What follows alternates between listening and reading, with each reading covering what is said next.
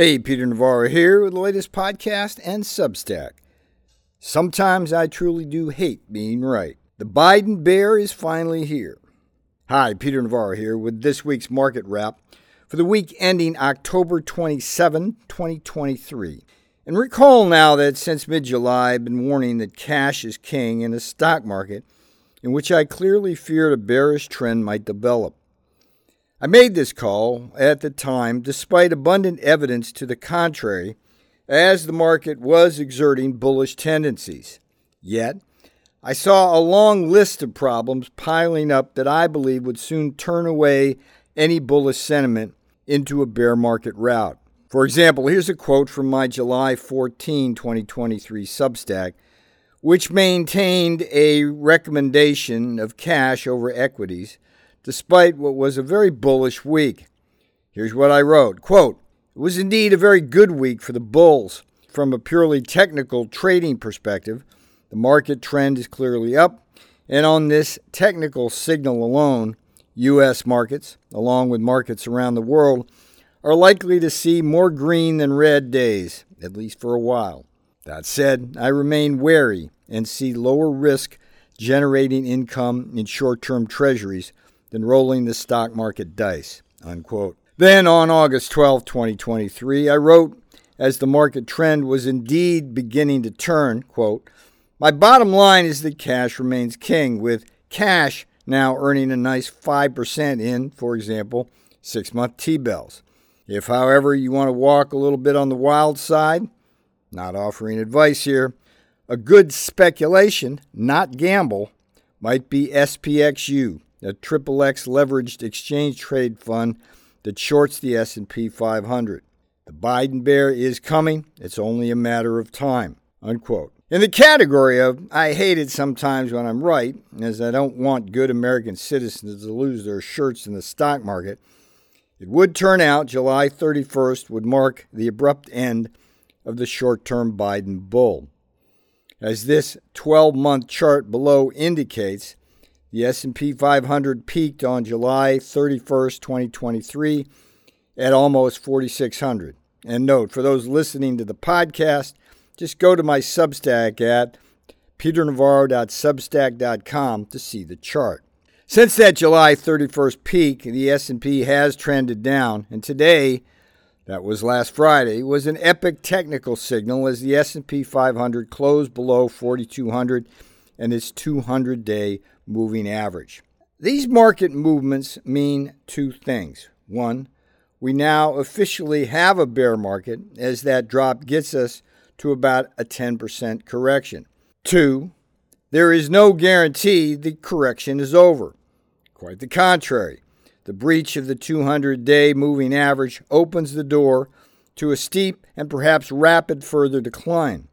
I see that decline hitting at least 20% and perhaps as much as 30%.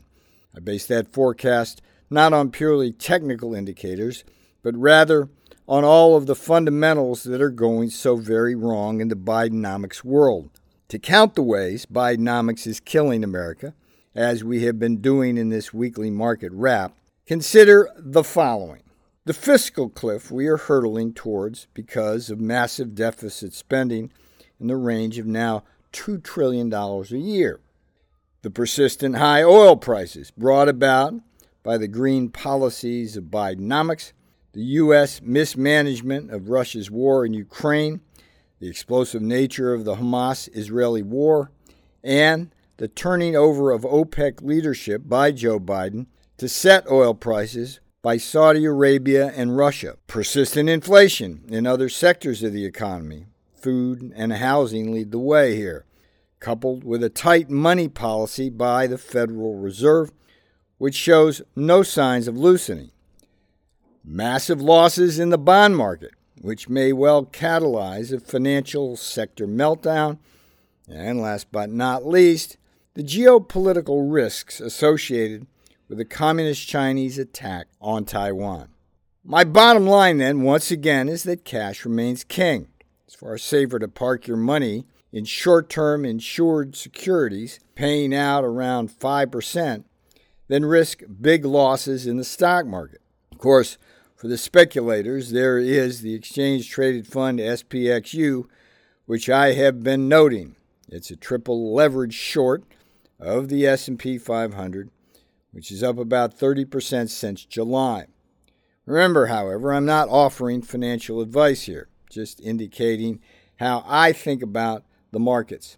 My goal here is to boost your financial market literacy and thereby help you protect your wealth and job. Here's my last take for the week something that caught my eye like a canary in a coal mine. The CEO of JP Morgan, Jamie Dimon, now qualifies as the chief rat in chief of Wall Street, jumping out of a sinking ship. For the first time in 18 years, Rat Jamie is going to sell some of the millions of shares that he has acquired in his tenure. It's no coincidence here that Dimon, who has helped destroy America by sending our capital offshore, has been sounding the Biden economics alarm, publicly worrying about the unprecedented crisis we are facing. I wonder if Jamie has any buyer's remorse for helping to beat Donald Trump and give us Joe Biden. Well, that's it for now. Peter Navarro out. Be sure and catch it all at the Substack at www.peternavarro.substack.com. That's peternavarro.substack.com. He's written for the Wall Street Journal and the New York Times, and now he's writing for you at peternavarro.substack.com. Get the latest updates related to the Chinese Communist Party's invasion of America. Read Peter Navarro's weekly market recap to protect your wealth. Get the inside scoop on all the things related to Trump 2024. All this information can be found at peternavarro.substack.com. Discover both the blueprint and the battle cry for taking back Trump's America. Subscribe today at peternavarro.substack.com.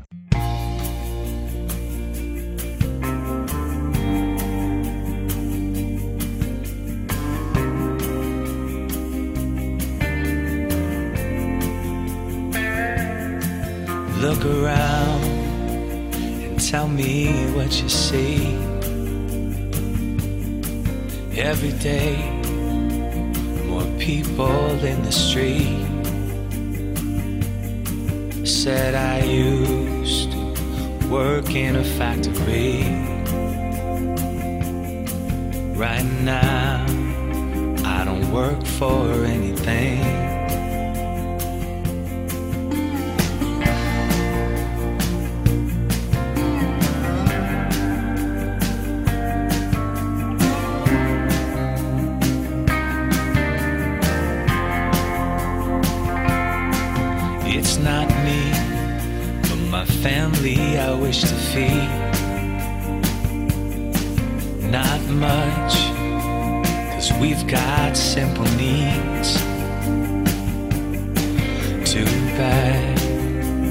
They sent our jobs away.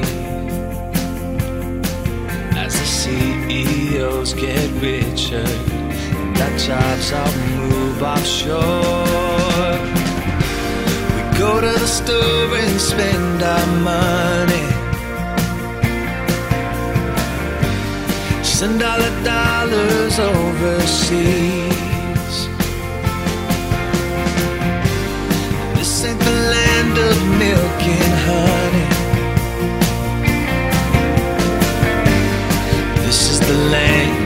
Land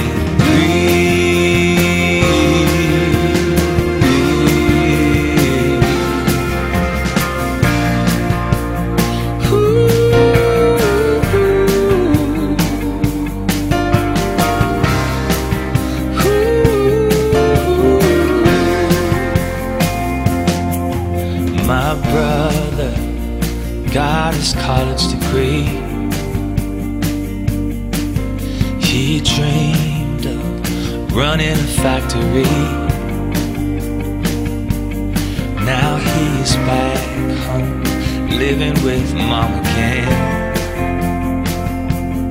Cause there's no bright future for a working man like him.